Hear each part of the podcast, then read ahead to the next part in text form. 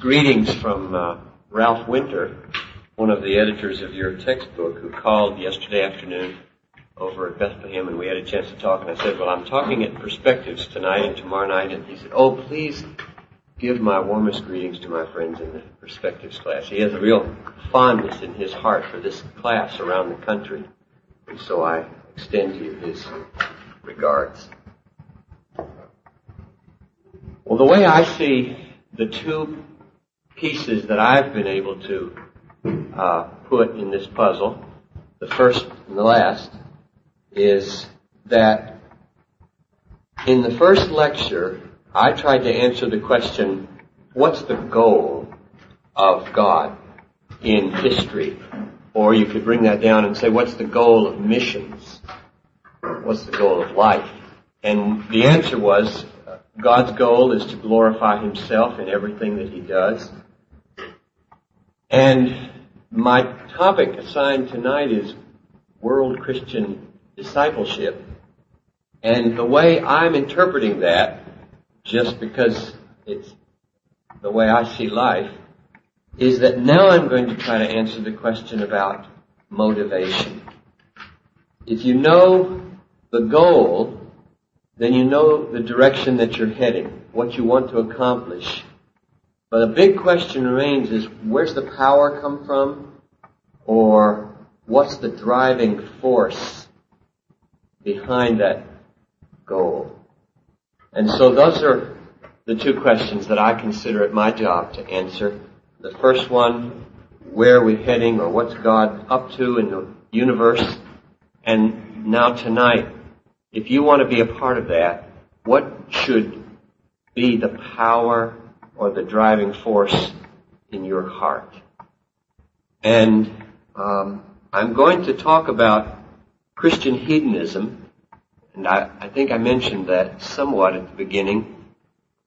It's a term that I use to describe my philosophy of life and what I think biblical religion is. And I want to begin, therefore, by defining it for you.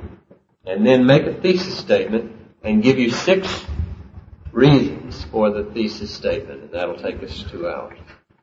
Um, the definition of Christian hedonism comes in five steps. Number one, everybody in the world, you and me included, have a massive, deep, irresistible desire to be happy.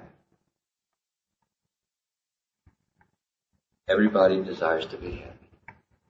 Number two, that desire is put there by God and it's good and should never be resisted. But rather nurtured and cultivated and strengthened. Third step in the definition. The only full and lasting happiness is found in God. The only full and lasting happiness is found in God. And the reason I choose those two adjectives, full and lasting, is because we won't be satisfied without both of those. By full, I'm talking about quantity and quality and intensity. By lasting, I mean it can't ever come to an end. If you offer me a a 10,000 year happiness after which there'll be misery, I, I'm not interested. I want one that is going to not let me down, not peter out on me, ever. So full and lasting. I get that from Psalm 16:11. In thy presence is fullness of joy. At thy right hand are pleasures, what? Forevermore. See the two words? Fullness of joy, pleasures forevermore in God. So that's step three in the definition. This passionate longing for happiness that you and I have ought not to be resisted. It ought to be glutted on God, where alone you'll find full and lasting happiness. Fourth step in the definition of Christian hedonism. Hedonism I don't know if that's a familiar term to you. It's a philosophical term referring to the pursuit of pleasure, and I'm just baptizing it into Christianity. Um, the fourth step in the definition is that the consummation of the happiness that you find in God happens when that happiness spills over in love to other people. That's a long and complicated one that we're going to talk about it in about an hour. But let me say it again and, and maybe just give you a little illustration. Um, the consummation, that is, it reaches its climax. This joy that we find in God reaches its climax or its consummation when it begins to spill over in love to other people. So picture a, a glass here. You're empty, an empty glass, and God's the fountain, and He begins to fill you with His delicious living water. And He comes right up to the top and gets within just an eighth of an inch of the top, and you're just, you're having the most wonderful experience as God fills you up. And He stops. And it lasts a week, a month, a year. But if, if something doesn't happen, that water gets tepid and begins to get a film on the top of it, and it's not going to satisfy. So what I mean is that the joy that you get from God must reach that tension service surface breaking point at the top where all of a sudden it spills down and starts getting other people wet. Joy increases when it extends itself to another. So that's the fourth step in the definition. You will not reach the consummation of the joy that you long for until you begin to spill over onto other people with the joy that God has spilled into you from His fountain. Finally, number five. The implication of all this is to try to resist or deny your desire for pleasure is to resist the possibility of virtue and worship or to strive against virtue and worship. Let me, let me state it positively. The pursuit of pleasure, as I've just outlined it, is a necessary part of all virtue and all worship. That's the key sentence in number five. The pursuit of pleasure is a necessary, not an optional, a necessary part of all virtue and worship. Now, the reason I'm so concerned to, to talk this way tonight and to tell you that world Christian discipleship must be driven by this motor is because I care about worship and I care about virtue and love. And there is so much abroad in the land today that makes the essence of discipleship the denial of the quest of happiness. It isn't always made real explicit. You just kind of get the flavor. It sort of hangs in the air. That if you really want to be a disciple of Jesus, you must deny yourself happiness. Mark 8.34, right? He would come after me, must take up his cross and deny himself. Now nobody ever quite gets to the meaning of that text, which we'll do later on. It's just sort of left hanging that if you care about being happy, if you're driven by the motor of happiness, you can't be a disciple of Jesus. You're worldly. And I'm going to argue that you can't resist it, and the more you try, the more you will strive against love and strive against worship. You should nurture it, cultivate it, strengthen it, and glut it on God. Now that's my thesis. That genuine discipleship world Christian discipleship has to be driven by the motor of, of uh, Christian hedonism or this quest for pleasure and happiness and joy. And I want to give you six reasons for that. And we'll just unpack these as much as we have time for. Reason number one. God is breathtaking. You know the, the song that you sing that's taken from Psalm 27, 4. One thing have I desired of the Lord, and that will I seek after, that I may dwell in the house of the Lord all the days of my life, to behold the beauty of the Lord and to inquire in his temple. To behold the beauty of the Lord. If you had asked David, what do you really want in life? And beyond life, what do you want more than anything else? He would say, to see God. Because God is breathtaking.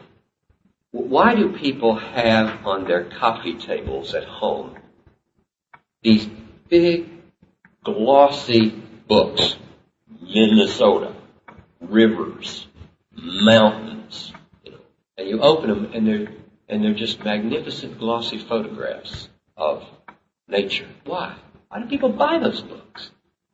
It's because of this hunger that people have for something breathtaking. Why do people take scenic vacations to the Grand Canyon? I just got a postcard two weeks ago from Elias Bomba, who is a Cameroonian seminary student in Sioux Falls, a good friend who spent some holidays with us. And, uh, he's from Cameroon and had never seen anything like the Grand Canyon, and he went on a singing tour, and he wrote us a postcard from the Grand Canyon and tried to put into words what he felt as he stood at the edge of that mammoth display of power through the centuries. There is something in us that makes us hunger for, for the breathtaking. Ecclesiastes 3, verse 11. God has made everything beautiful in its time. Also, He has put eternity into man's mind, yet so that he cannot find out what God has done from the beginning to the end. I think that verse says, in every human heart, God has put the seed of eternity. And people don't know what it is without revelation. They don't know what they're really longing for. Have you ever read C.S. Lewis on this? He calls it the inconsolable longing. You know, if you want a taste of C.S. Lewis, the best introduction would be to buy A Mind Awake. It's an anthology by Clyde Kilby, and there's a whole section on the inconsolable longing. Listen to these two sentences from Lewis. If I find in myself a desire which no experience in this world can satisfy, the most probable explanation is that I was made for another world.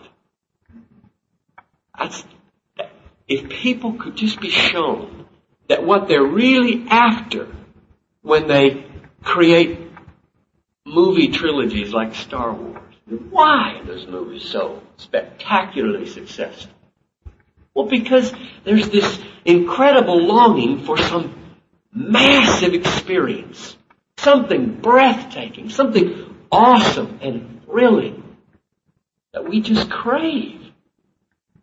And so people go to those movies and they sit there and in a kind of artificial way experience what they were made to experience in God.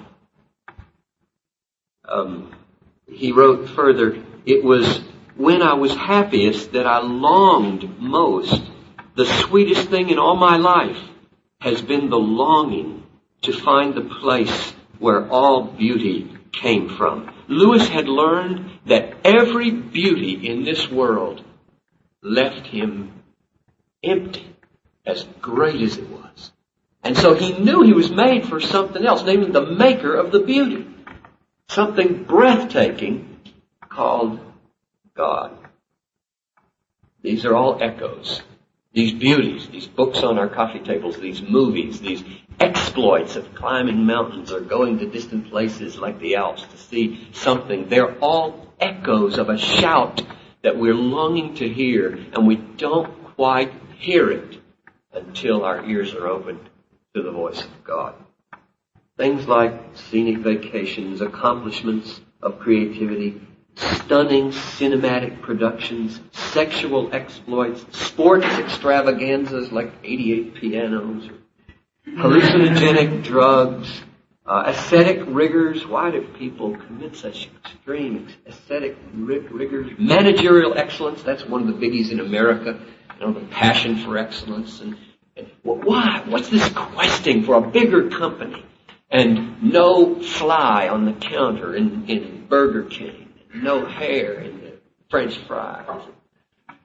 You, you, you, you, you Managerial excellence today is what the old Western was 100 years ago. The, the, pioneering spirit, the conquesting frontier spirit. Men today, that they conquer, they conquer business spheres and their quick draw is, is the one minute manager and so on. They, they, they, we just want so bad for some great accomplishment or some immense experience. And so my point is, God is behind all that. He's left his footprints in the human soul and he's breathtaking and as soon as you know that God is breathtaking, an obligation is upon you. Picture yourself as a tour guide on a bus in Switzerland. And your job is to show people what's there that they're after. And so the bus is driving down the road and you're not seeing anything spectacular that you can't see in North Carolina for a while. And then all of a sudden you turn a corner and this massive peak rises in front of you. The top is up into the clouds. If you see it first as the guide, there is something wrong with you if you don't turn around and say, excuse me, have your attention. We're coming up on, look, look. And the better guide you are, the more you'll be full of that mountain when you say, look. And the better guides we are in this world, the more full we are of the breathtaking power of God. There, there is something about God that once it captures you, so stuns and holds your attention that there's something strange and awful and wrong about the human heart if it doesn't say, look, you've ever seen such a thing? So my first reason for why you should pursue pleasure in God is because God is breathtaking. He is the satisfaction of that questing longing, and He is for others, so that it just lies upon you to say, look. And that's a tremendous implication for missions. That's reason number one. Second reason. The Word of God commands us to pursue our joy. The Word of God commands you to pursue your joy. For example, Psalm 37:4, delight yourself in the Lord. It's a command. Delight yourself in the Lord. Philippians 4 4. Rejoice in the Lord always. And again I will say, rejoice.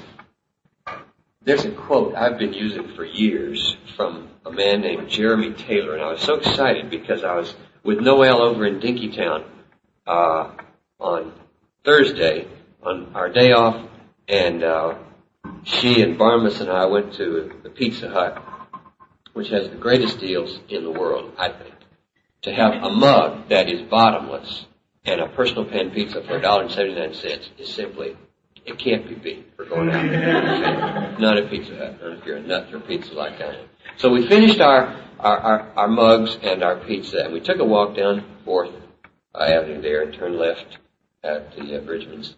And uh, if you go down that street, on the left is a bookstore, a used bookstore.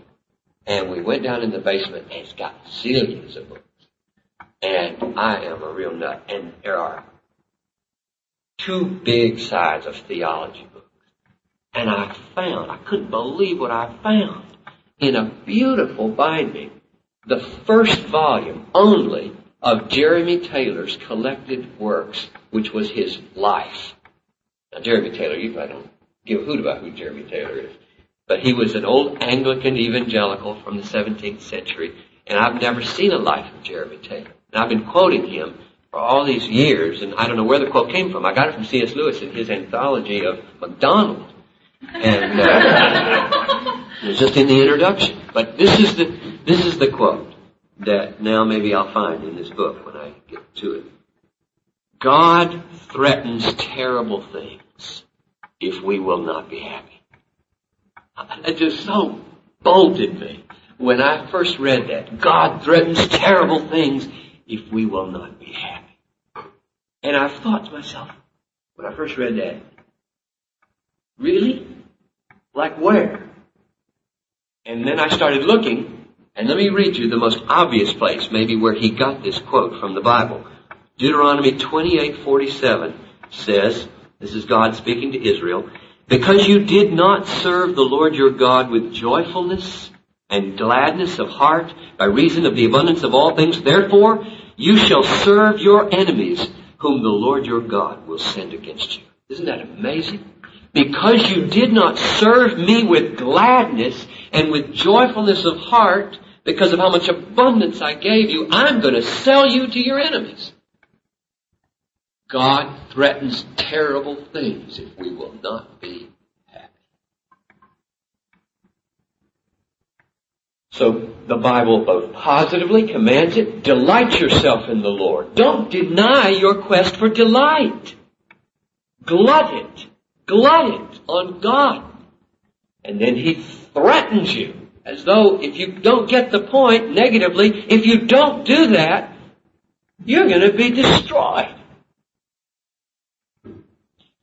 So holds in front of us this chocolate sundae and says, now eat that.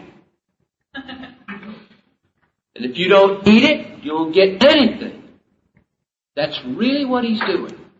He knows what's best for us and what will bring us the most pleasure. He sets it in front of us and he says, eat it.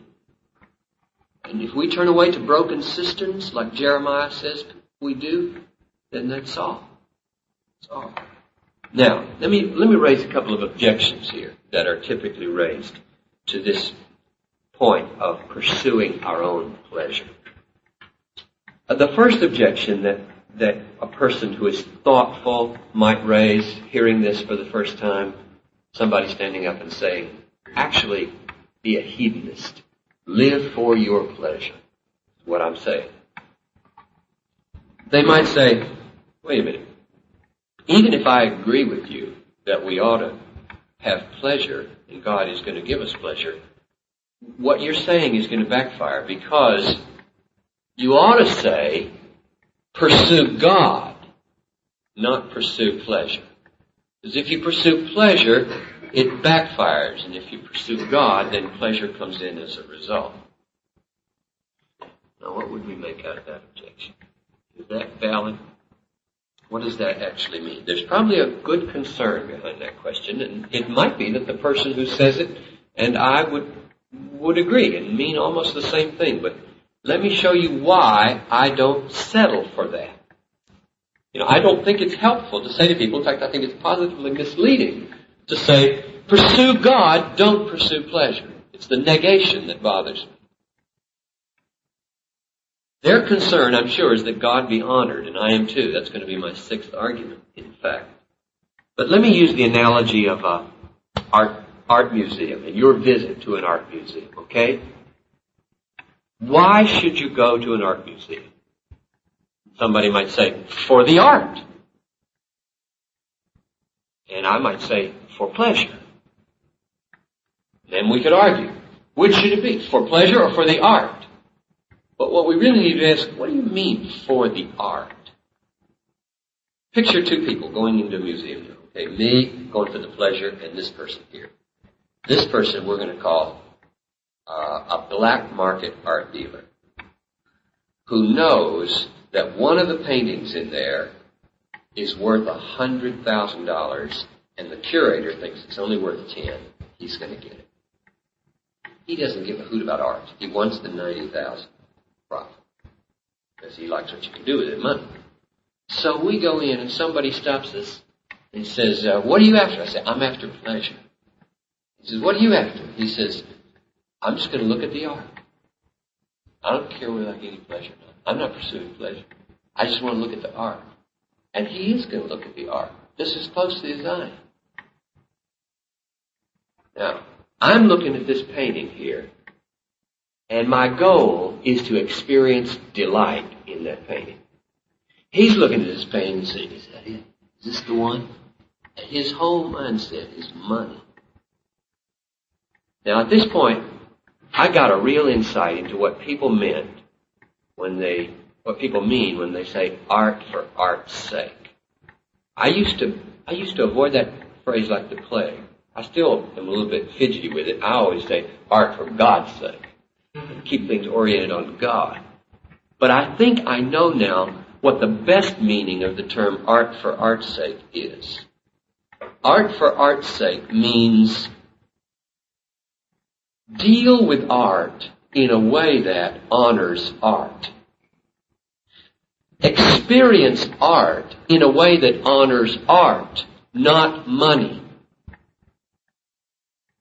Now, my question is, I agree with that. How do you do that? This mercenary is not honoring art by the way he's dealing with art.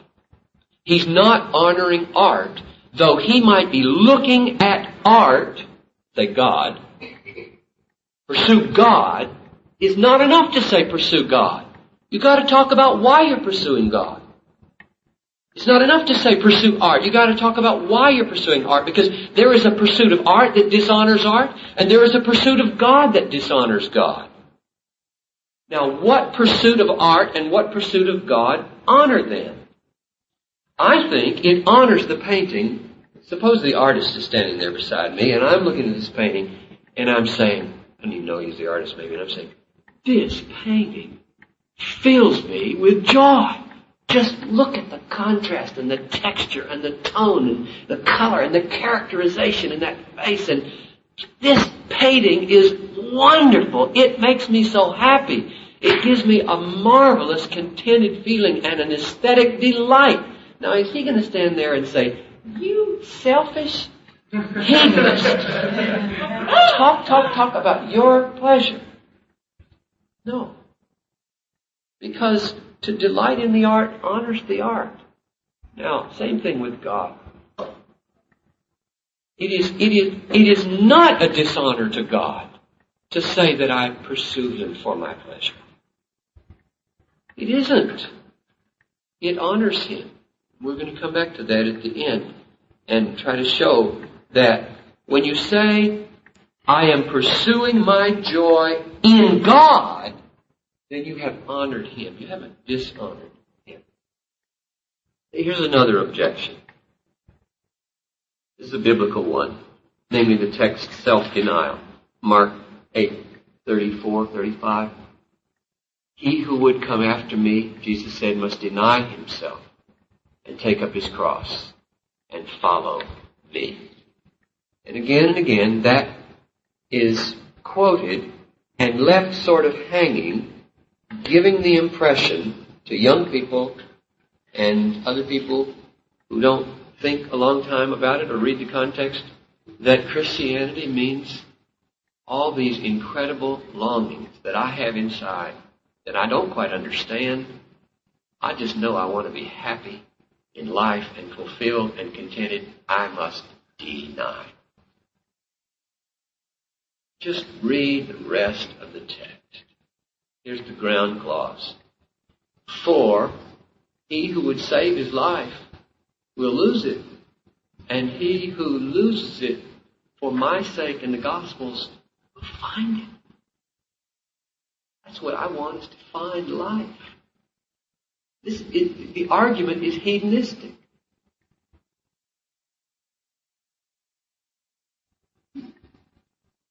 It's just amazing how many people don't see that it is sin to deny yourself a pleasure in a good thing in God or in Christ, in obedience.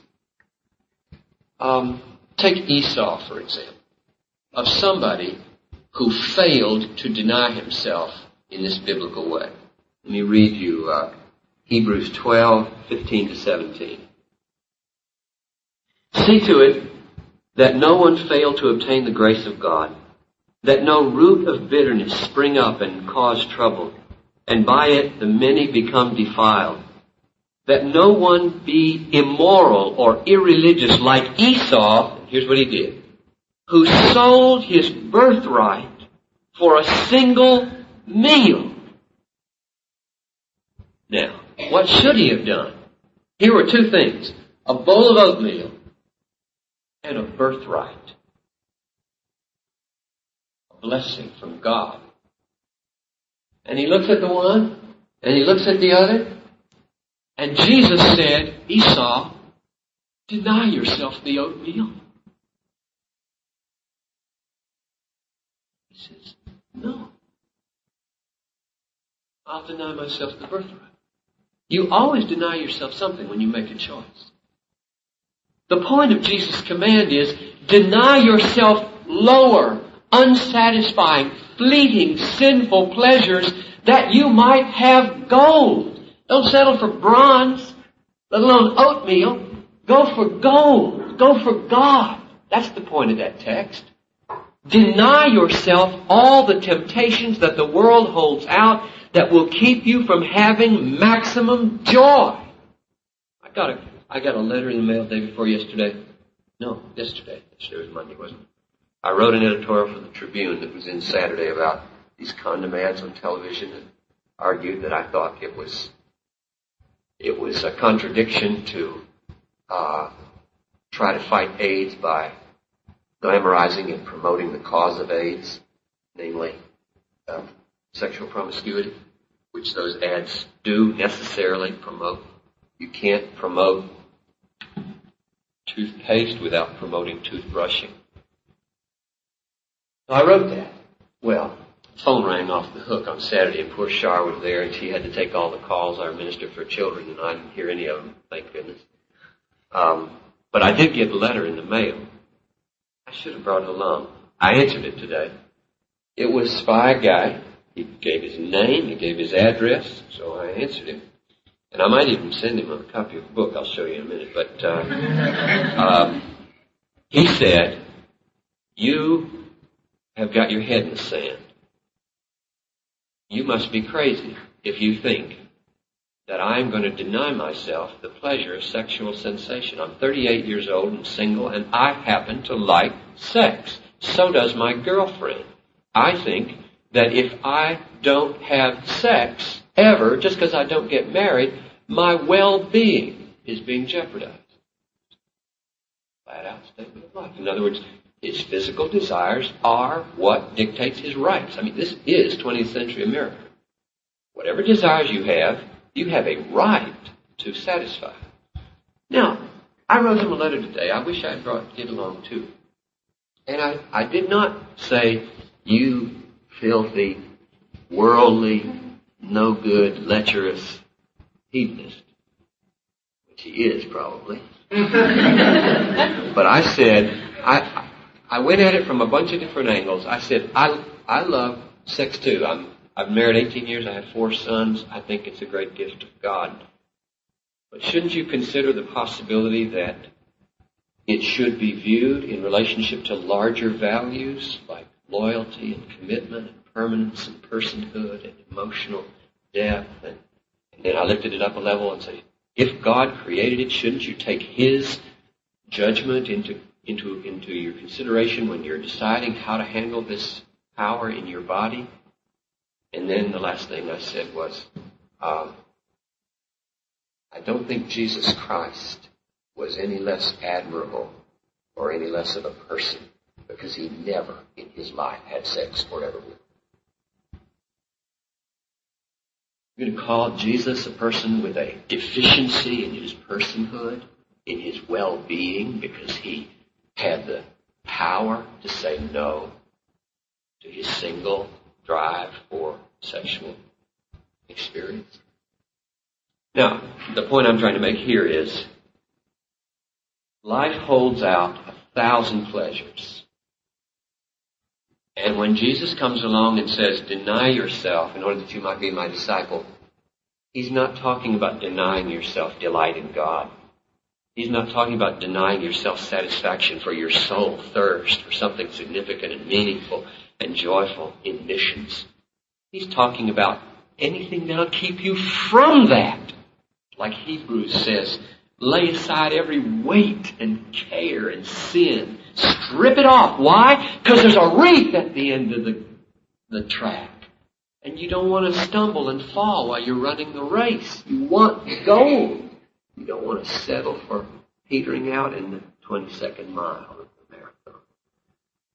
So, uh, I think that objection that Jesus teaches self-denial is true, but underneath it is a hedonistic argument that says the reason to deny yourself short-term, fleeting, low pleasures that are offered by the world is to have the best in God and in obedience to God. So those are two objections. And the, uh, the second point was you should pursue your pleasure in all that you do, in missions, in worship, in family life, in business life, because the Bible commands you, delight yourself in the Lord. It commands you to pursue your pleasure. Reason number three why you should pursue your pleasure. Emotions, or I like to use the word uh, the old-fashioned word affections from Jonathan Edwards, whose book, Treatise Concerning the Religious Affections, is one of the greatest books I've ever read and would recommend very highly. Affections or emotions are essential to the Christian life, not optional. They're essential, not optional. Now here I'm setting myself against uh, an immensely powerful stream in contemporary American evangelicalism, which seems to give the impression, at least, especially in its evangelistic methodology, that becoming a Christian consists fundamentally in decision and feeling and emotion and affection are not essential to the event. And I think what that has done is, first of all, give a non-biblical meaning to the concept of conversion, and then fill our churches up with unborn again people. Let me just give you some illustrations for what I mean when I say Emotions are not optional. That is, in a heart that is truly Christ's, in a heart that is truly born of God, in a converted heart, there must be certain emotions. Now, I, when I say that, and I'll come back to this qualification in a minute to spell it out, I don't mean that they're consistently strong high all the time. They fluctuate up and down, and life is a battle and a conflict and a war against deadness and, and uh, lukewarmness. But I do mean they are there, or their seeds are there, and they are experienced regularly. Here is why I think that. For example, the Bible commands us not to covet. Thou shalt not covet. Covetousness is a feeling, not a decision. Its opposite is what? What word would you use for the opposite of covetousness? Content. Exactly. And that is a feeling as well. And it's commanded. Hebrews 13:5, be content with what you have. Contentment is a feeling. It is not a decision. And it is commanded. Emotions are commanded in Scripture. I remember reading as a junior in college the book Situation Ethics by Joseph Fletcher. One of his arguments to the effect that love is not a feeling is that it's commanded. I never bought that one minute, not even as a junior in college. Because feelings are commanded all over the place in the Bible. That was no argument to me. And we're going to talk about love a lot in it after the break. Let me, let me give you some more. Feelings that are commanded. Leviticus 19:18. Bear no grudge against your brother. Grudges, bitterness, are feelings. And the Bible demands that we not have them. Forgive your brother, it says, from your heart in Matthew 18. Or take love, for example. A little foretaste of what we're going to talk about. Uh, Romans 12:10.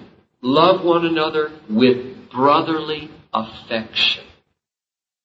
That's a feeling. That's not a decision. Brotherly affection. Or 1 Peter 1.22, love one another earnestly from the heart. That's not just a decision when you can't stand somebody to do nice things for them. Here are other examples. Joy is commanded. Psalm 100 verse 2. Hope is commanded. Psalm 42 verse 5. Fear is commanded. Luke 12 verse 5. Peace is commanded. That you be peaceful and have the peace that uh, comes with justification is commanded. Zeal is commanded. Romans 12:11. Grief for sin is commanded. Romans 12:15. Desire for the milk of the word is commanded. 1 Peter 2, 2:2. Tenderheartedness is commanded, Ephesians 4.32. Brokenness and contrition are commanded, Psalm 51.17. Gratitude is not a decision. It's commanded. Ephesians 5.20. It is, you agree with that, don't you? That gratitude is not a decision. If you open a gift and it's something you can't stand, you cannot decide to feel grateful. You can decide to say thank you. And there is such a thing as hypocrisy. Gratitude either wells up in your heart because you are a grateful person, or it doesn't. And you're guilty if it doesn't when you're given God's gifts. See how serious our plight is. You see, I, I did not understand myself as a sinner until I discovered these things. Because I grew up in a Christian home and never did anything really horrible. And so when I came to confess my sins, I tried so hard to think what I'd done bad. Been thinking too much. Because I had such an incredibly superficial view of sin. It didn't have anything to do with my emotions. They were somehow in a sphere that was all moral, Couldn't be touched. Because they couldn't be commanded. If you can't command them, they can't be wrong. You can have them or not have them. Doesn't make any difference. Whether you have hope or zeal or grief or tenderheartedness or brokenness or gratitude or lowliness or peace or fear or hope or joy. It doesn't matter. But once you realize that God Almighty looks down on His creatures and says, Thou shalt not covet, thou shalt fall in those matters, then you know you're a sinner. You don't just do sin. Sin stops being a list of do's and don'ts. It starts being corruption. There's a corruption in my nature that makes me love money instead of God. Makes me delight in food more than Bible reading. Makes me love the television more than worship. I'm corrupt. And you, you, you can't even begin to grasp what conversion is until you know how corrupt the human heart is. And yet, so many people just go around saying, the essence of conversion is decide. Make a decision. And of course that's true. It's just so little of the need. It's so little of the gospel. So, I, am trying to, to stress that emotions, in which I include joy, are essential. They are necessary. They're not optional. That's the third reason why we must pursue a change in our hearts so that we delight in the things of God.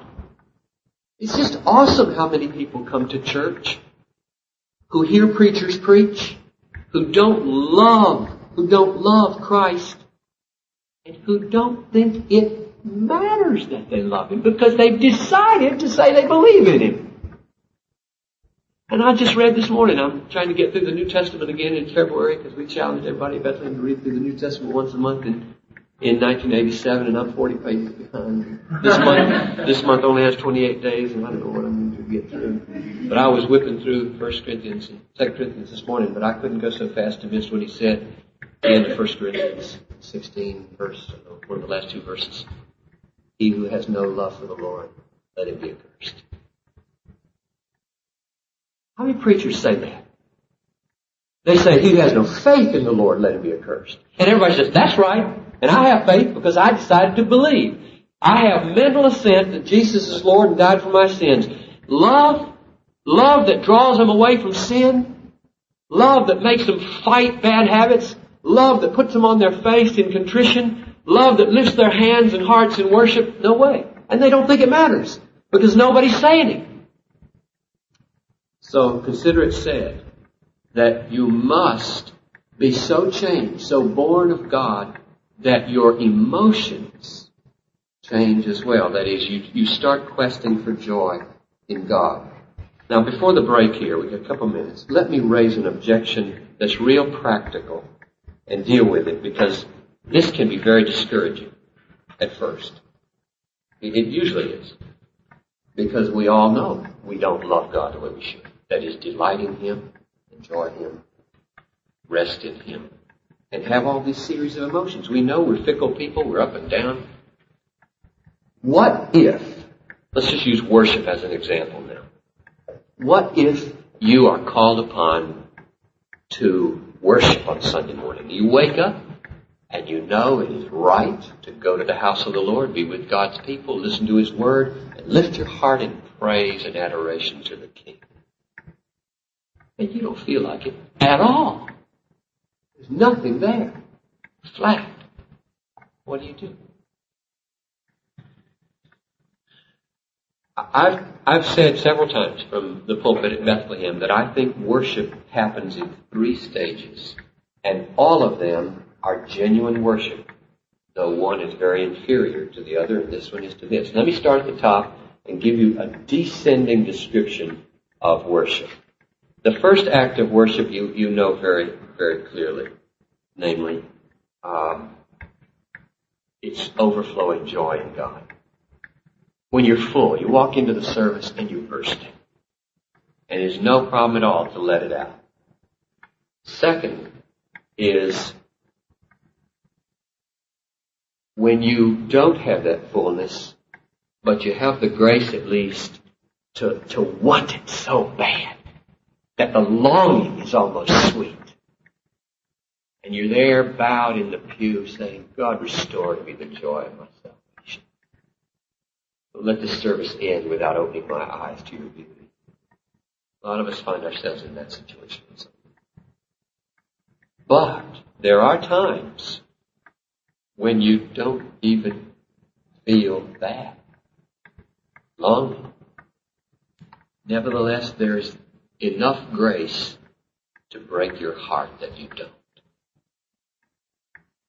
So that you, you bow there, sort of numb maybe with discouragement and depression, weariness or whatever, and you just sort of get choked up and say, I'm so sorry that I'm this way. I'm so sorry that I don't even desire you like I should. I think God is delighted and honored by it. Because it shows that He's the source of joy. You're having an experience that is putting it far off up into the mountain right now, but you know it's there, and you're acknowledging it's there, and you're doing it with realness, authenticity. If you were to ask me, well, what if I can't even do that? What if I can't even be sorry that I don't desire? Then I would say, you cannot worship at all today. In fact, it is a dangerous situation that you're in. You could be on the brink of never wanting it again. You can go so far in worldliness and hardness of heart that there's no return. So my answer, when you don't feel it, do, do these three things at least. Number one, repent of the lack of feeling for God. Don't say it doesn't matter. Don't say, I'm going to go to church anyway and do my duty. I'll sing those hymns, I'll put in my money, and I'll listen to the preacher, and I'll have done my duty this morning. That is not right. First, repent of not loving and delighting in God. Second, pray earnestly that God would restore the joy of your salvation. Ask Him to.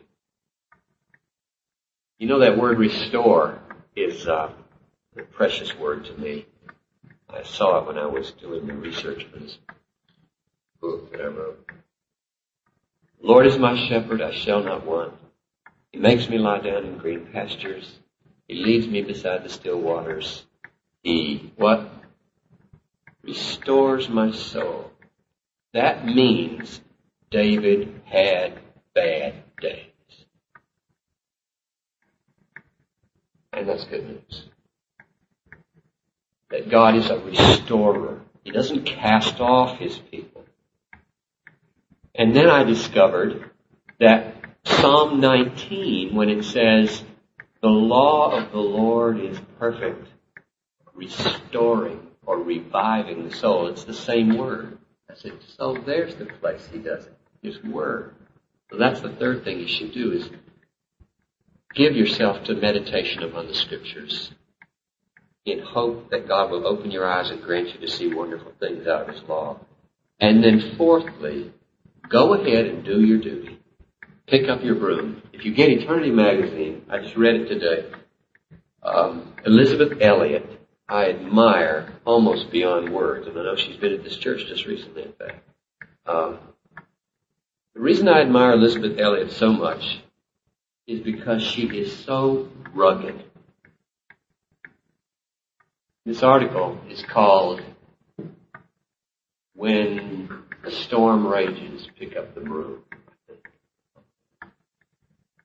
A, a, a widow, a woman's husband dies, the lawyer cheats her out of her estate, and she comes home a penniless widow with eight children between the ages of four and fourteen. And her daughter is despairing beyond words. And her mother picks up the broom and starts sweeping. And the daughter is, is, uh, is the one being reported about. And she says, the whisk of that broom saved her. Mother sweeping the kitchen floor. And that's Elisabeth Elliot personified to me. And she describes how when she and her daughter were moving up one river, and she didn't say whether it was before or after the tragedy. I assume it's after the loss of her husband. It was pouring rain. They were in a tent. They had to get into an open dugout canoe. It was three days upriver. And she woke up in the morning, wet all over. She was discouraged out of her mind, this little girl.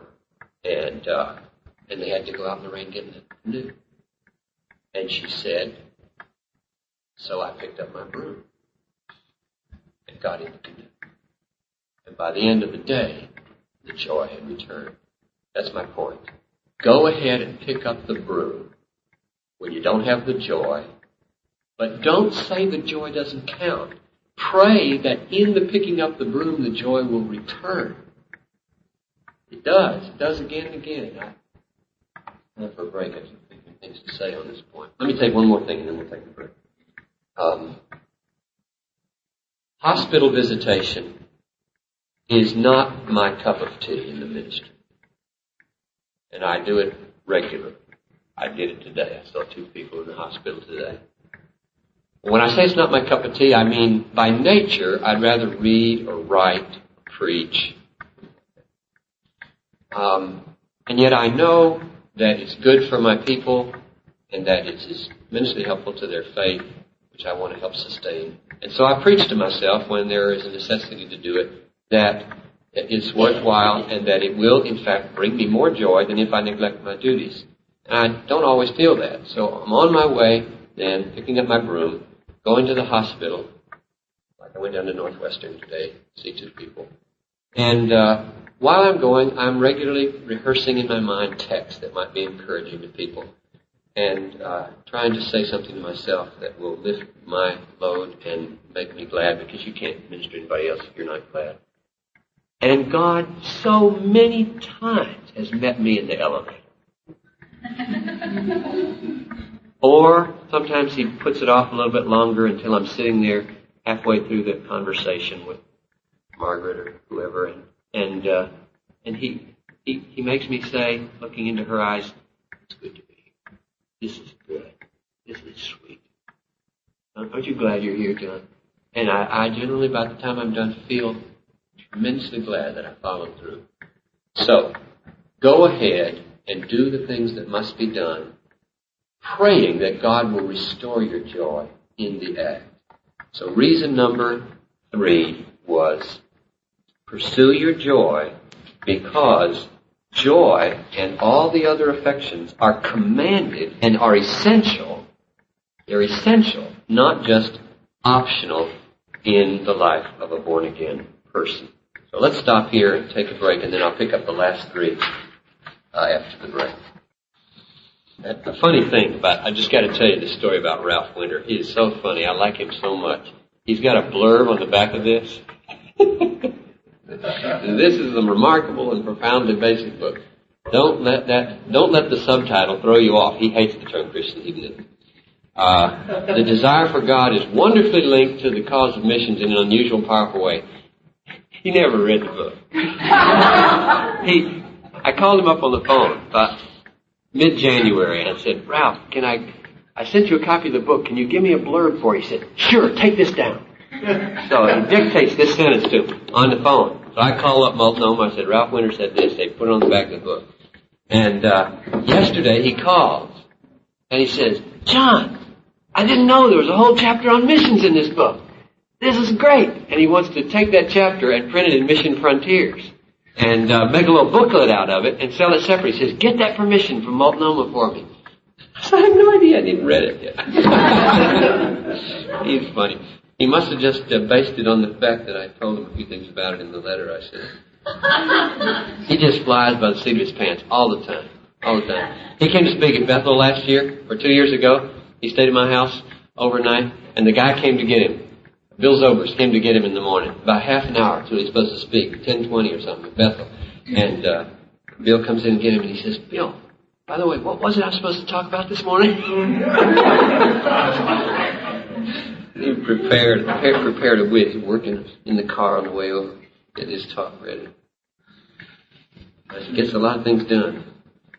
Reason number four, why you should pursue your joy in everything you do and never deny it, but only nurture it and fix it on God is this.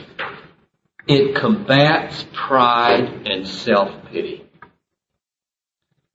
Pursuing your own joy in God and in obedience to God combats pride and self-pity. Now, I, am just going to take for granted that you agree that we ought not to have pride self-pity.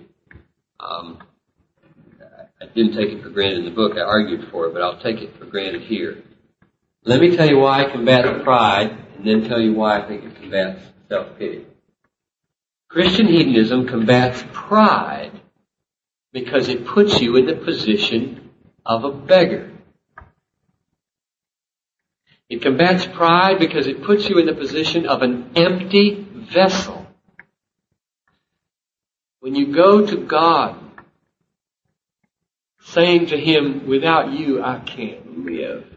Without you I can't have fulfillment. Without you I don't have the joy I long for. That is not pride talking. That's brokenness and emptiness and humility talking.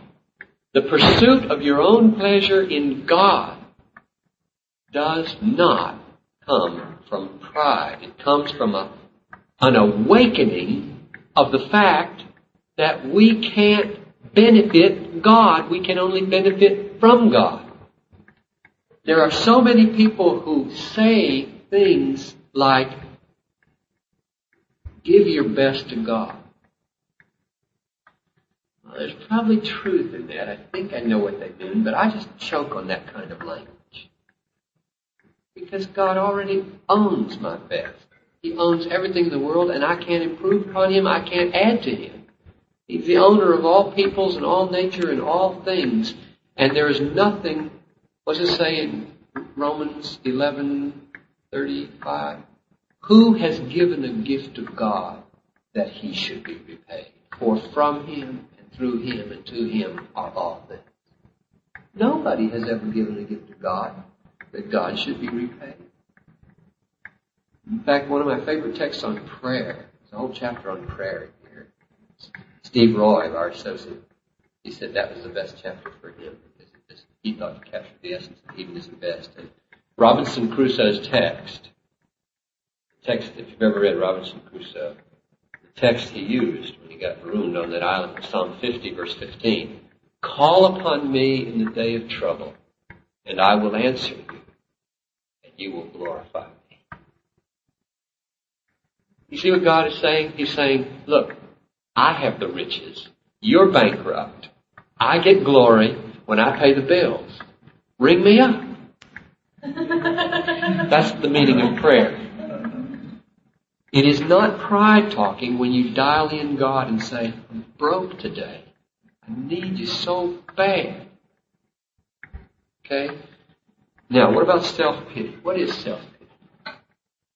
Let me read you a paragraph that I like. You know, if I had to pick one of the two best paragraphs out of my book, these would be the two. These are the ones I'm in love with. you can be in love with your own writing without being a nerd. the nature and depth of human pride are illuminated I, I think the reason I like this paragraph so much is because there was so much self-discovery in it. I'm a husband and a male, and I have been discovering so much about the male dynamics in his relationship with his wife in 18 years of marriage and 20 years of going with Noel. Um, and what I have discovered is that we men have a love-hate relationship with the mothering of our wives. We hate to be treated like children. And yet, you watch a man come home 10.30 at night after a long day's work. Everything on him and in his face says, stroke me. Tell me I put in a long, hard day. Feel sorry for me. Serve me something little puppy. Pet my head. That's true. I know it's true. I do it all the time. And I think about, what am I doing? I'm supposed to be the leader in this house. I'm supposed to be a man. And I have this, I have this little boy, little puppy in me that wants to be pitied if I put in a hard day. If I've been criticized at church. Tell me, Noel, I'm, I'm okay and, and that they were knuckleheads to say that. and I think it is pride. Now let me read the paragraph. You'll see why there was so much self-discovery in this. Uh, the nature and depth of human pride are illuminated by comparing boasting and self-pity. Both are manifestations of pride. Boasting is the response of pride to success. Self-pity is the response of pride to suffering.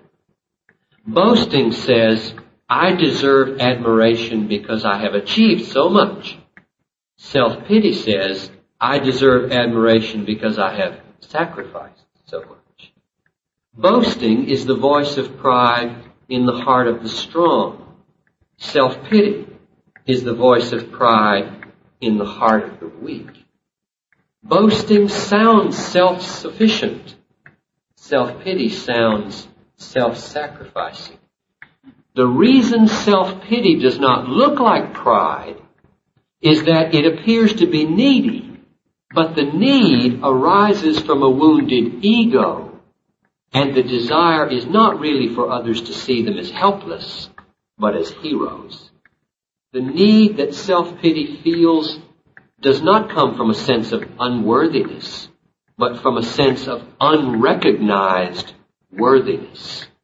It is the response of unapplauded pride. That's one of the most penetrating insights I got in the last three years. And it got, I got it in the mirror. Now how does Christian hedonism go to war against self-pity? Which is pride. Flip side, the underside of pride. Do you remember the story of the rich young ruler and the response of the disciples to what happened? Let me tell it for you and show you, which was another discovery in the fall of 1983. I can remember so clearly when I got this. The rich young man comes, what must I do to inherit eternal life? Jesus says, sell everything you've got, follow me. He goes away downcast because he's rich. Jesus shakes his head and says, it is hard for rich people to get into the kingdom of heaven. It's easier for the camel to go through the eye of a needle for a rich man to get into kingdom heaven. And the jaws of the disciples dropped. They never heard such a thing. Hard for rich people who have the blessing of God upon their lives because they have money to get into heaven. And Jesus says, but they say, who then can be saved? And Jesus says, with men it is impossible but not with God. God can save rich people. He can get camels through eyes of needles. He can do the miracle of conversion to take the way the love away from money. And then Peter says, picture it. We've left everything and followed you. What does he say? What is he asking for? He wants heaven. now, what, I wonder what tone of voice you would put into the mouth of Jesus at this point. Listen to what Jesus said. I'll tell you what tone of voice I think he had. I think he said something like, Peter, get off that self-pity kick. Actually what he said was, Peter, no one has left house or home or brothers or sisters or lands or mothers or fathers for my name's sake who will not receive back a hundredfold in this life and eternal life in the age to come. Get off this sacrificial self-pity kick. You can't outgive me. That's what I think Jesus said. Which means Peter should have been pursuing his discipleship out of the joy in those hundredfold reward and in eternal life. And if he had been, he wouldn't have been self-pitying. So Christian hedonism cuts the root of self-pity. You, you don't expect pity for doing what you love to do. Nobody pities me for eating chocolate sundaes. And very few people now at Bethlehem pity me for preaching three times on Sunday. Because every time somebody says, nice sermon, I say, it's my pleasure.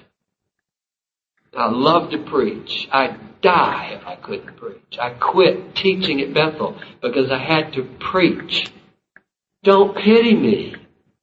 I'm eating sundaes every Sunday morning.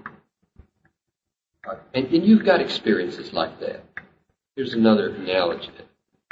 My wife spends an afternoon making a dinner and you come over to the house and she's been expecting you and she's worked hard all afternoon to make a nice dinner she spreads the table and you and several other friends come and you eat it and you enjoy it. And when you're leaving that evening later after we've had a chance to talk a while, you express your thanks to her at the door and you say, the meal was wonderful, Laura. You must have slaved all afternoon. Now there are two possible responses could have. One ridiculous response would be, you're right. I sure did. And I'm glad you recognized now that's the response of self-pity. Or she could say, which you would say probably, and she would say, it's my pleasure. I'm so eager to I love doing it for you. loved doing it for you. Was my pleasure. Now, do you see what, what's happening there? Christian hedonism is stopping self-pity. It's cutting. It, it's a way of accepting graciously a compliment and yet turning away its pride producing effects and its self-pity producing effects. You can see it's so easy. Just pick out something in your own life where you work real hard because you love to do it. And somebody comes along who doesn't love to do it and they say, you're awesome. this is awesome that you spend all day working on that. And you kind of look at it funny and if you hated it, you'd probably say, I am, I am sort of awesome, aren't I? but if you loved it, if it brought you joy all day long, you'd say, I, say, I love to do this. It's like me. I mean, I'm a, I'm a student. And there are people who don't like to read. Well, I could sit at my desk for 12 hours, pen in hand, reading, and not make one moment's sacrifice.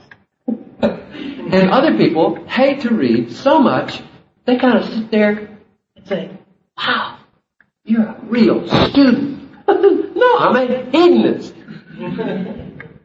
and so, if you, if you are the kind of person who finds your joy in obedience, pride and self-pity, go. It is such a great protection against the sin of pride. Dr. Fuller, from whom I learned so much, and who I mentioned in the preface to this book, and I quote him all over the place. I met him in 1968 in a class on hermeneutics. I went to the same church he went to. He teaches at Fuller Seminary. And I remember something so clear at my ordination. He's, I asked him to speak at my ordination in 1975. And when Ray Ortlund was introducing him, he extolled him like this. He said, what I love about Dan Fuller is that not only does he hold his own with world-class hermeneutical scholars in teaching and writing, but he's an usher in the balcony of our church on Sunday and assumes that role, lowly role. Welcome, Dan. Sits down. Dr. Fuller, as though he knew what was coming, and I know he didn't because this is off the cuff, he stood up and he did what my wife would do at the door after the dinner. He quoted, I don't remember the psalm number, he quoted the psalm, he said something like this, well, thank you, Ray, but you know that in the Bible it says, uh, I would rather be a doorkeeper in the house of the Lord than dwell in the tents of wickedness. A day in thy presence is better than a thousand elsewhere. Now what was he doing? He was deflecting the pride producing compliment by saying, I'm an usher because there is reward promised to ushers. Christian hedonism deflects pride. I'm up there because the Bible says this is the greatest thing in the world to be a doorkeeper in the house of the Lord. Well, enough illustrations to get that point across. The uh, the fourth reason was pursue your joy with all your heart because it cuts the nerve of pride and self-pity. Fifth reason. Christian hedonism promotes genuine love for people. Christian hedonism promotes genuine love for people. Now this is one of the hardest ones for people to believe at the outset. Because they've been told a thousand times if you pursue your own pleasure, you're not a loving person. You're a selfish person. Selfishness and love are opposites. But let me just, it's real simple to see when you stop and think about it. Loving acts are genuine to the degree that they are not done begrudgingly. Agree with that? Loving acts are genuine to the degree that they are not done begrudgingly. Here, missions is a mighty act of love. Keep that in the back of your mind. Well, what's the opposite of begrudgingly? Well, a weak way to talk about the opposite of begrudgingly would be to say willingly. You should do things willingly. Do your acts of love willingly. A strong way to talk about the opposite of begrudgingly would be eagerly. Right? So, I think genuineness in acts of love implies that the act be done willingly, eagerly, joyfully, cheerfully. God loves what? A cheerful giver. I assume that means he's displeased with uncheerful giving. I assume that means that if you undertake to deny yourself the cheer in giving, you will displease God and not love people. So here comes the plate down the uh, row, and you've got your checkbook in your hand. If you say,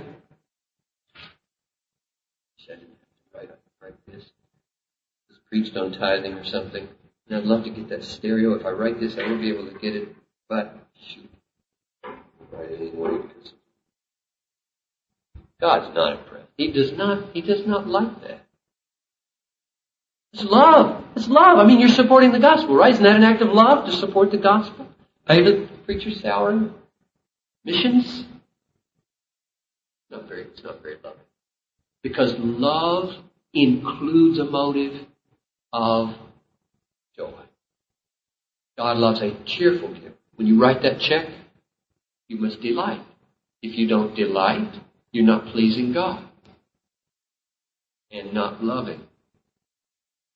There's so many texts I could take you to. I think which ones I can leave out here. Um, probably one of the most important passages, not even one I've got written down here. In 2 Corinthians chapter 8, I think this is a beautiful paradigm of love. It says in 2 Corinthians 8 that Paul had been traveling through Macedonia and he had collected money for the poor saints in Jerusalem and the Macedonians had done something that simply blew Paul's mind. They had given so generously and joyfully he couldn't believe it. And he wrote to the Corinthians to test that their love too was genuine, he says in verse 8 of 2 Corinthians 8. Now let me read you these first couple of verses as a, a model of what love is. We want you to know, brethren, about the grace of God which has been shown in the churches of Macedonia. So that's the first and most important thing. God poured grace out upon the churches in Philippi, Thessalonica, Berea. For in a severe test of affliction, their abundance of joy and their extreme poverty have overflowed in a wealth of liberality on their part. Now notice that. Where did love come from? The wealth of liberality is an act of love towards the poor saints in Jerusalem.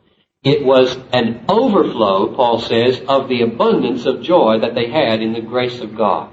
So there's my model for love. Here's an empty sinner in Philippi. Paul comes in and preaches the gospel. God reaches down, opens the heart, pulls out all the crap that's been trying to satisfy that heart for all those years, and he begins to pour grace and mercy and peace and joy and love from God into that heart. And as it rises to the top, it's joy, and as soon as it gets to the top, it says in verse 2, it overflowed in liberality to the poor saints in Jerusalem. And he calls it love in verse 8. Here's my definition of love.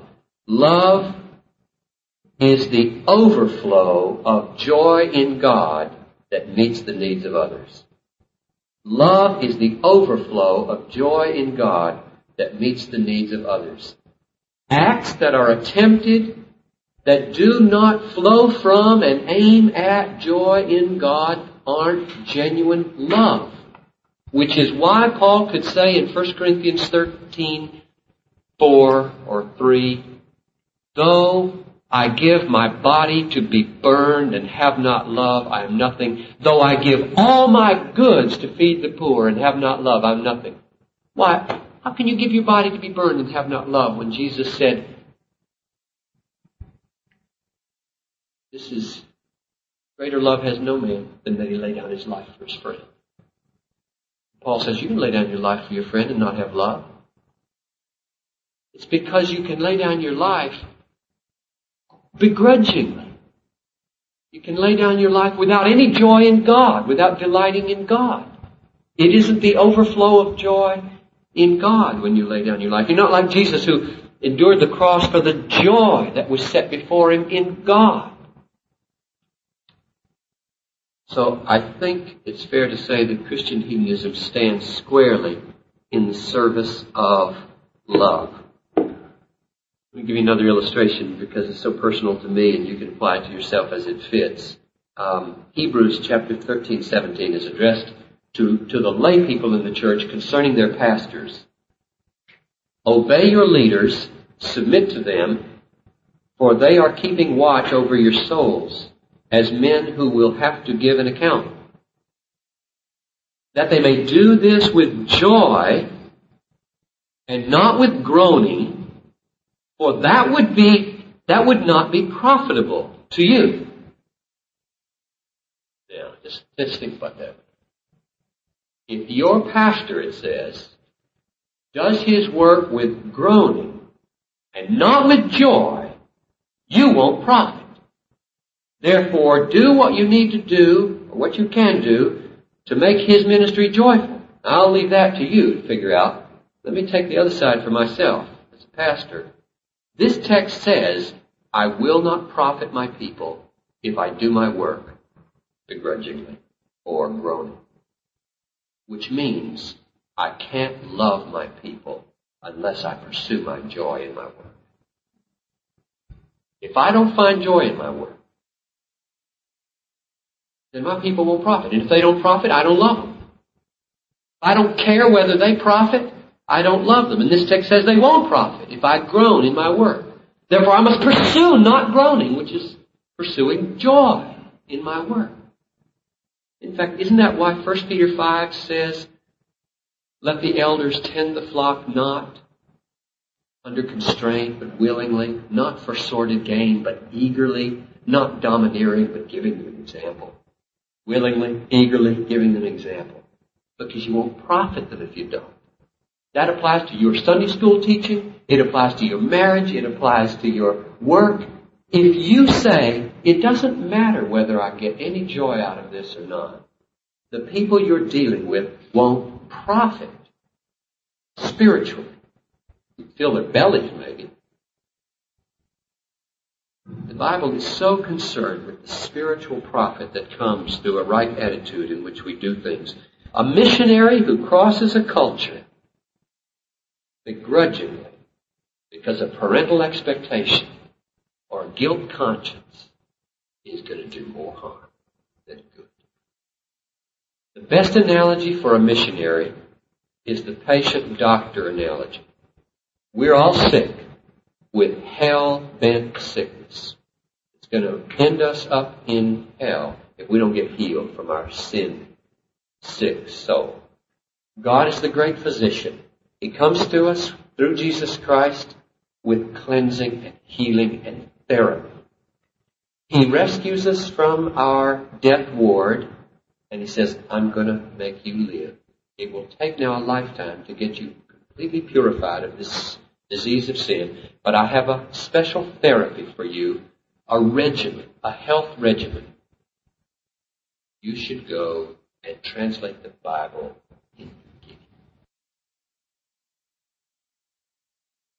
If you go to the mission field without believing that's your health regimen appointed by your great physician, and you're going there for your health,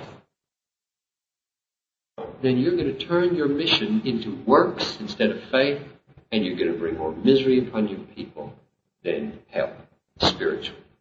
If you go there as one who is rejoicing in God's therapy for you, then they will look upon you just like people looked upon David in Psalm 40. Remember Psalm 40? He's in the pit and he says, I waited patiently for the Lord and cried to him. How long he waited? Who knows? A month? A week? Three months? God came to me.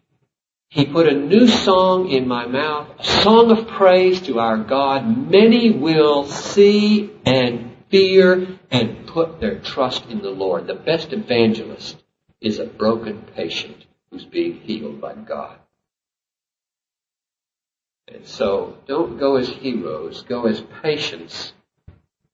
I'll read you when I'm done here text from David Livingstone that came out of your textbook that I put in the book here to show you that. One last text or two on this point of not being able to genuinely love unless you pursue your joy would be Romans 12:8 where it says to do acts of mercy with cheerfulness. 2 Corinthians 9:7 the Lord loves a cheerful giver as we saw earlier. And I'm passing over just because of time a text from 1 John 5, 2 to 3, which would be interesting for you to look at sometime on the same point. Let me close with the last argument, which is the most important probably. The sixth reason for why you should, in all of your world Christian discipleship, all of your mission study, all your mission labor, all your mission promotion, and all your prayer, pursue your joy, is that it glorifies God more than anything else. It glorifies God. This brings us back where we started back in October.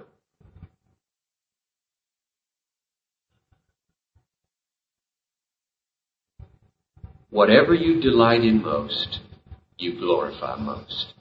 People sometimes object, Piper, you're making a God out of pleasure.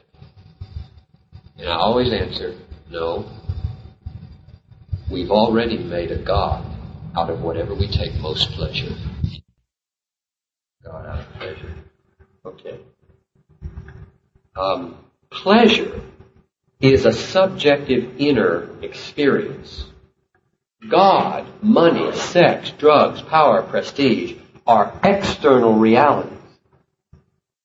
And so whenever I say go for pleasure, I mean go for what gives you pleasure. It's short, shorthand language.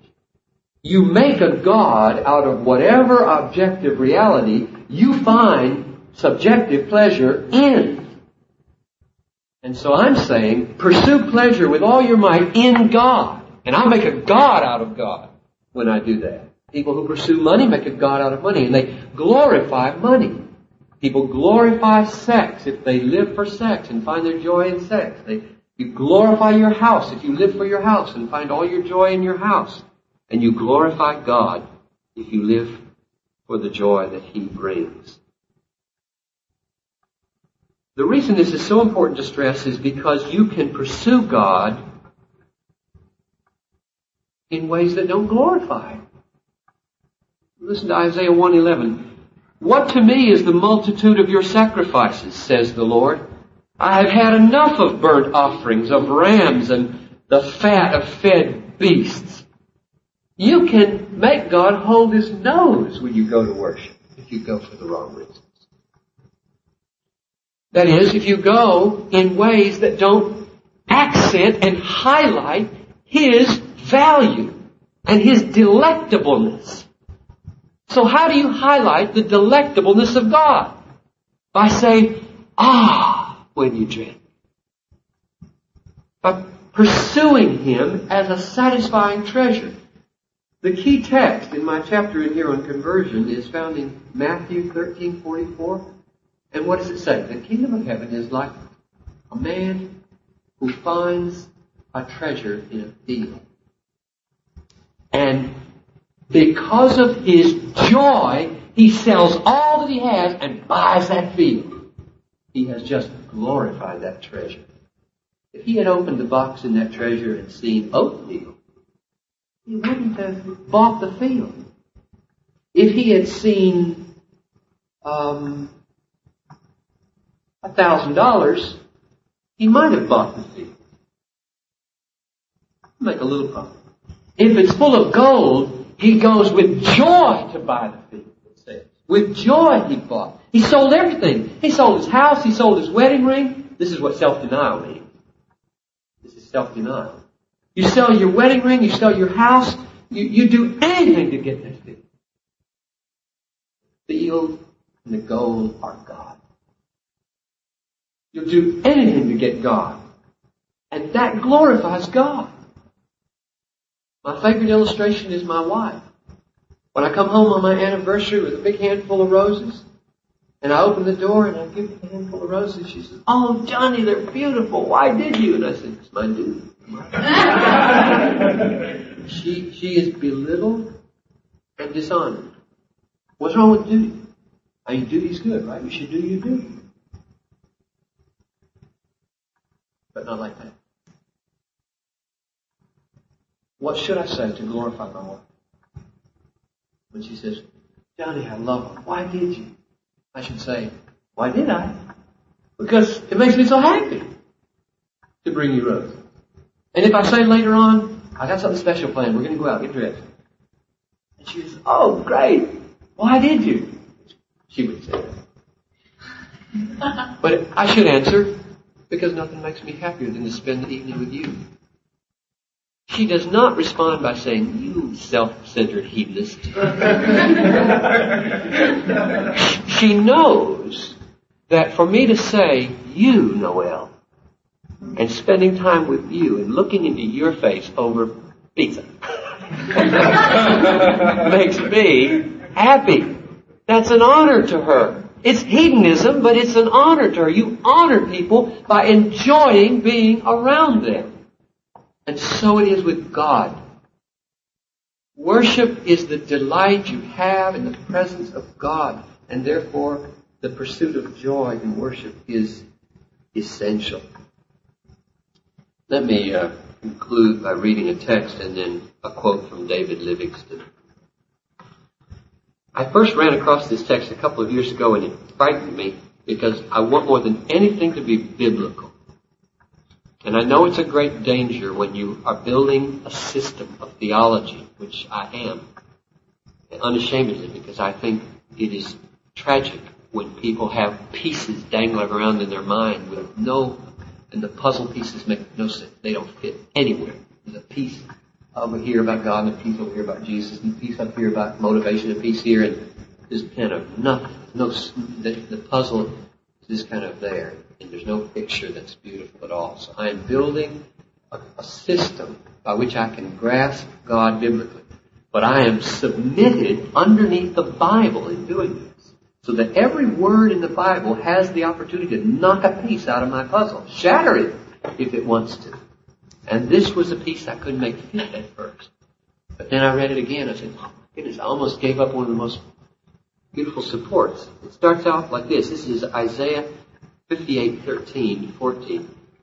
If you turn back your foot from the Sabbath, from doing your own pleasure on my day, I kind of stopped and, don't say that, Lord. It's not good for my system. but you said it. And then just read on. It goes like this. If you turn back your foot from the Sabbath and from doing your own pleasure on my day, and call the Sabbath a delight and the holy day of the Lord honorable, if you honor it not going your own ways or seeking your own pleasure or talking idly, then you shall take delight in the Lord and I will make you ride on the heights of the earth. I will feed you with the heritage of Jacob your father for the mouth of the Lord has spoken. Now that captures self-denial and Christian hedonism. Okay? There are pleasures I should abandon. There are stupid things to do on Sunday, like spend the whole day in front of the TV, when there are gold mines of Christian biography to be feeding on, or worship with God's people. The point is, don't sell your soul for a bowl of pottage on Sunday. Go for gold. Delight in the Lord. And don't talk about self-sacrifice when you do. I just, the, the chapter I did in missions on this book just so thrilled me. Uh, what I discovered in reading biographies that I feel so confident about what I'm saying. You know, if somebody were to say to me, Piper, the reason you talk like that is because you've never experienced suffering. You've never been in the third world. You, you, you don't know what life is like. You, you couldn't talk that way if you'd suffered. I'd listen to that and I would take it to heart and I would say, I know that I have not suffered much. My stresses and pains in this life have been nothing compared to what others have. But I have read a lot of sufferers that talk discernment and they talk hedonism. They're God's people. I'll close with this quote from David Livingstone, and it came right out of your textbook, uh, Ralph Winter book, uh, footnote 13, some page. Uh,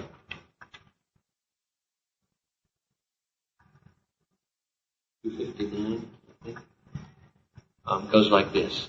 David Livingstone in 1857 said, For my part, I have never ceased to rejoice that God has appointed me to such an office. People talk of the sacrifice I have made in spending so much of my life in Africa. Can that be called a sacrifice which is simply paid back as a small part of a great debt owing to God which we can never repay? Is that a sacrifice which brings its own blessed reward in healthful activity, the consciousness of doing good, peace of mind, and a bright hope of a glorious destiny hereafter? Away with the word in such a view. Away with the word sacrifice. And with such a thought. It is emphatically no sacrifice. Say rather, it is a privilege.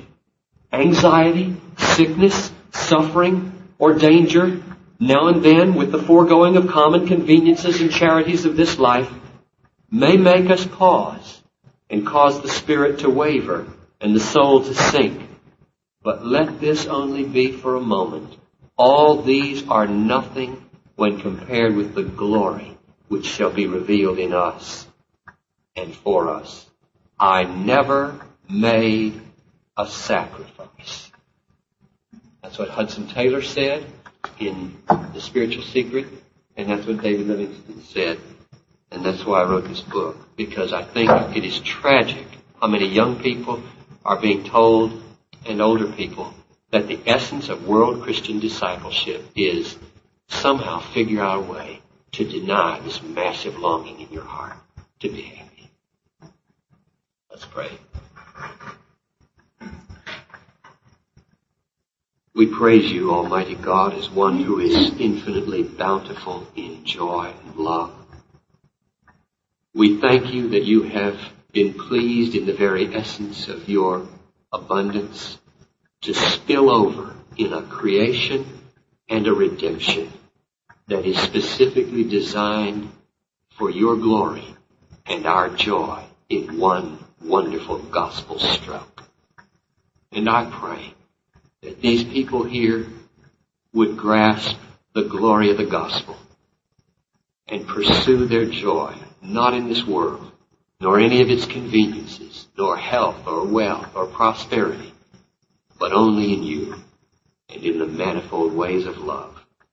For your glory, we ask it. In Jesus' name. Amen.